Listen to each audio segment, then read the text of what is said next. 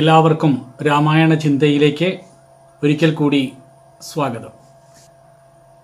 ലക്ഷ്മണന്റെയും ഭരതന്റെയും ഭ്രാതൃസ്നേഹത്തെക്കുറിച്ചാണ് ഇന്ന് നമ്മുടെ വിഷയം. ഭ്രാതൃസ്നേഹത്തിന്റെ രണ്ട് മഹത്തായ ഉദാഹരണങ്ങൾ നമുക്ക് വാൽമീകി രാമായണത്തിൽ കാണാൻ കഴിയും. ലക്ഷ്മണനും ഭരതനും തങ്ങളുടെ ജ്യേഷ്ഠനായ ശ്രീരാമനോടുണ്ടായിരുന്ന സ്നേഹമാണത്. ആദ്യം നമുക്ക് ലക്ഷ്മണനിലേക്ക് പ്രവേശിച്ചു നോക്കാം.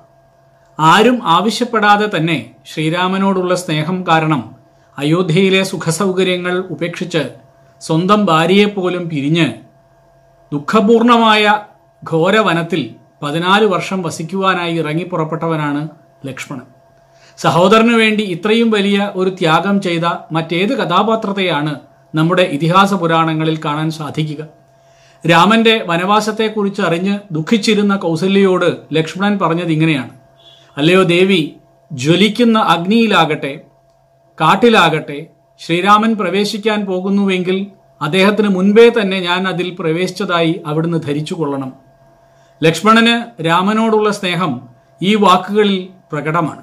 വാൽമീകി രാമായണം അയോധ്യാകാന്ഡത്തിലെ ഇരുപത്തിമൂന്നാം സർഗത്തിലെ വിഷയം ലക്ഷ്മണക്രോധമാണ്. രാമനെ വനയാത്രയിൽ നിന്നും തടയുവാൻ സാധിക്കാത്തതിലുള്ള ദുഃഖത്തിൽ നിന്നും ഉളവായ ലക്ഷ്മണന്റെ ക്രോധമായിരുന്നു അത്. കണ്ണീരൊഴുക്കിക്കൊണ്ട് ക്രോധിച്ചു സംസാരിക്കുന്ന ലക്ഷ്മണനെയാണ് ഈ ഭാഗത്ത് വാൽമീകി ചിത്രീകരിച്ചിരിക്കുന്നത്. പിന്നീട് വനയാത്രയ്ക്കായി തന്നെയും കൂടെ കൂട്ടുവാനായി ലക്ഷ്മണൻ രാമനോട് അനുവാദം ചോദിക്കുന്ന സന്ദർഭത്തെ വിവരിച്ചിരിക്കുന്നത് ഇങ്ങനെയാണ്. ലക്ഷ്മണൻ കണ്ണീരൊഴുകുന്ന മുഖത്തോടു കൂടിയവനായി ദുഃഖം സഹിക്കാൻ അശക്തനായി തീർന്നു ജ്യേഷ്ഠന്റെ പാദങ്ങളെ മുറുകെ പിടിച്ചുകൊണ്ട് താൻ ധനുഷ്പാണിയായി വഴികാട്ടിക്കൊണ്ട് മുമ്പേ നടന്നുകൊള്ളാമെന്ന് ലക്ഷ്മണൻ രാമനോട് പറഞ്ഞു. തുടർന്ന് ലക്ഷ്മണൻ പറഞ്ഞ വാക്കുകൾ ഇങ്ങനെയാണ്. ന ദേവലോകാക്രമണം ന അമരത്വമഹം വൃണേ ഐശ്വര്യം വാ അപി ലോകാനാം കാമയേന ത്വയാവിന അവിടുന്ന് കൂടെയില്ലാതെ ദേവലോക പ്രവേശനമോ അമരത്വമോ ത്രിലോകാധിപത്യത്തെയോ ഞാൻ ആഗ്രഹിക്കുന്നില്ല എന്നാണ് ഈ ശ്ലോകത്തിന്റെ അർത്ഥം. എപ്പോഴും രാമനോടൊപ്പം നിൽക്കുക എന്നതാണ് മറ്റെല്ലാറ്റിനേക്കാളും ശ്രേയസ്കരമെന്ന് ലക്ഷ്മണൻ കരുതിയിരുന്നത്. അതുകൊണ്ടാണ് ലക്ഷ്മണൻ രാമനോടൊപ്പം വനത്തിൽ പോകാൻ തയ്യാറായതും. ഇനി ഭരതന്റെ ജ്യേഷ്ഠ സ്നേഹത്തെക്കുറിച്ച് വാൽമീകി രാമായണത്തിൽ പറഞ്ഞ കാര്യങ്ങളെക്കുറിച്ച് കൂടി നമുക്കൊന്ന് നോക്കാം. രാമൻ വനവാസത്തിനായി പുറപ്പെട്ടതോ ദശരഥൻ മരണപ്പെട്ടതോ ഒന്നും ആ സമയത്ത് കെ കെ രാജ്യത്ത് പോയിരുന്ന ഭരതൻ അറിഞ്ഞിരുന്നില്ല. തന്റെ അമ്മയായ കൈകയിൽ നിന്നും അച്ഛന്റെ മരണവാർത്തയാണ് ഭരതൻ ആദ്യം അറിയുന്നത്. അത് കേട്ട് വളരെയേറെ ദുഃഖിച്ച ശേഷം ഭരതൻ കൈകയോട് ഇങ്ങനെ പറഞ്ഞു പിതാഹി ഭവതി ജ്യേഷ്ഠോ ധർമ്മമാര്യസ്യ ജാനത തസ്യ പാദൗ ഗൃഹീഷ്യാമി സ ഹി ഇദാനിം ഗതിർമമ ഇത് അയോധ്യാകാന്ഡത്തിൽ പറയുന്നതാണ്.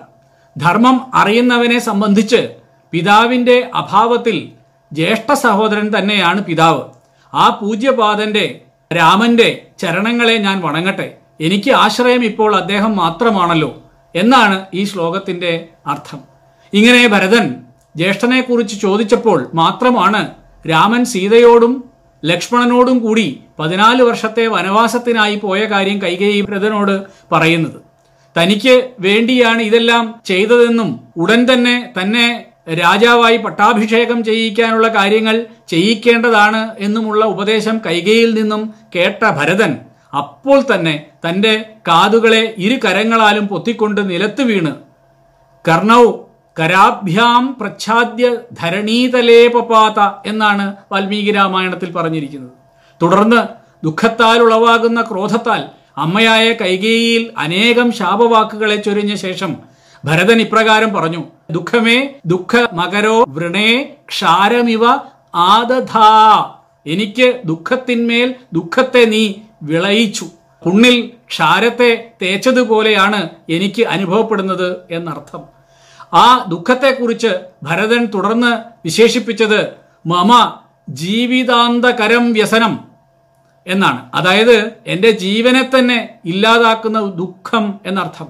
തുടർന്ന് മന്ത്രിമാരോടും കൗസല്യോടുമെല്ലാം താൻ ഇക്കാര്യമൊന്നും അറിഞ്ഞിരുന്നില്ല. അറിഞ്ഞിരുന്നുവെങ്കിൽ ഇതൊന്നും സംഭവിക്കില്ലായിരുന്നു എന്ന് പറഞ്ഞ ശേഷം ഭരതൻ രാമനെ തിരിച്ചു കൊണ്ടുവരാനായി വനത്തിലേക്ക് പുറപ്പെടുകയാണ്.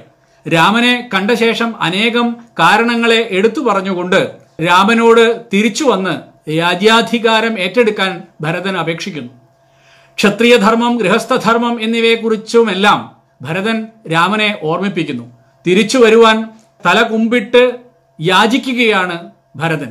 എന്റെ ഈ വാക്കുകളെ തിരസ്കരിച്ച് അവിടുന്ന് വനത്തിൽ തന്നെ ഇരിക്കാനാണ് തീരുമാനമെങ്കിൽ ഞാനും ഈ വനത്തിൽ അങ്ങയോടുകൂടെ ഇരിക്കുമെന്നും ഭരതൻ ദുഃഖത്തോടെ രാമനോട് പറയുന്നുണ്ട്. എന്നാൽ അച്ഛൻ സത്യവാദിയാകണമെങ്കിൽ താൻ വനവാസം ചെയ്യുകയും അതേപോലെ നീ രാജാവാവുകയും വേണ്ടതാകുന്നു എന്ന കാര്യം പറഞ്ഞുകൊണ്ട് താൻ വരുന്നില്ലെന്ന് മാത്രമല്ല നീ തിരിച്ചുപോയി രാജപദവി ഏറ്റെടുക്കണമെന്നുകൂടി രാമൻ ഭരതനോട് പറയുകയാണ് അല്ലെങ്കിൽ ഉപദേശിക്കുകയാണ്. അപ്പോൾ ജ്യേഷ്ഠൻ വരുന്നതുവരെ നിലത്ത് ദർഭവിരിച്ച് അതിന്മേൽ താൻ നിരാഹാരം കിടക്കുമെന്ന് പറഞ്ഞുകൊണ്ട് ഭരതൻ അങ്ങനെ ചെയ്യാൻ ഒരുമ്പെടുകയാണ്.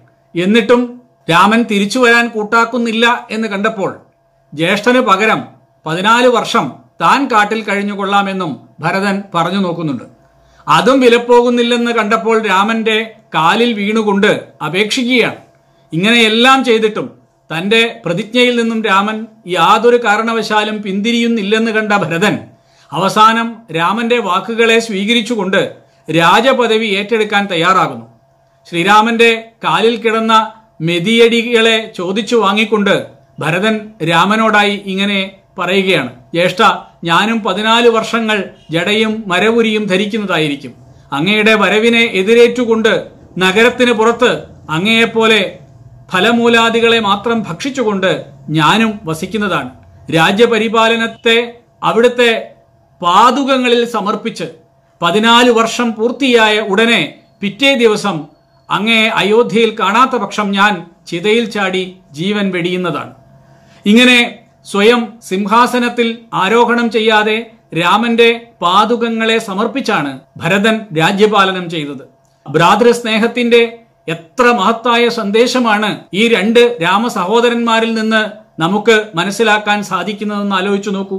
ലക്ഷ്മണൻ ഭ്രാതൃസ്നേഹത്തിന്റെ മഹത്തായ ഉദാഹരണമായിക്കൊണ്ട് കാട്ടിൽ കഴിഞ്ഞപ്പോൾ അതിനേക്കാൾ ഒരുപടി മേലെയെന്ന പോലെയാണ് ഭ്രാതൃസ്നേഹം പ്രകടമാക്കിക്കൊണ്ട് ഭരതൻ രാമപാതുകങ്ങളെ വെച്ച് രാജ്യത്തെ പരിപാലിച്ചത്. ഇങ്ങനെ നമ്മളെല്ലാവരും സഹോദരന്മാർ ആയിരിക്കണം എങ്ങനെ പരസ്പരം സ്നേഹിക്കണം എന്നതിന് ഉത്തമ നിദർശനങ്ങളായിട്ട് ഭരതനെയും ലക്ഷ്മണനെയും അതേപോലെ ശ്രീരാമനെയും കാണാൻ സാധിക്കണമെന്ന ഈ സന്ദേശം പറഞ്ഞുകൊണ്ട് ഇന്നത്തെ ഈ രാമായണ ചിന്ത നിങ്ങൾക്ക് മുമ്പിൽ സമർപ്പിക്കുന്നു. എല്ലാവർക്കും വിനീതമായ നമസ്കാരം.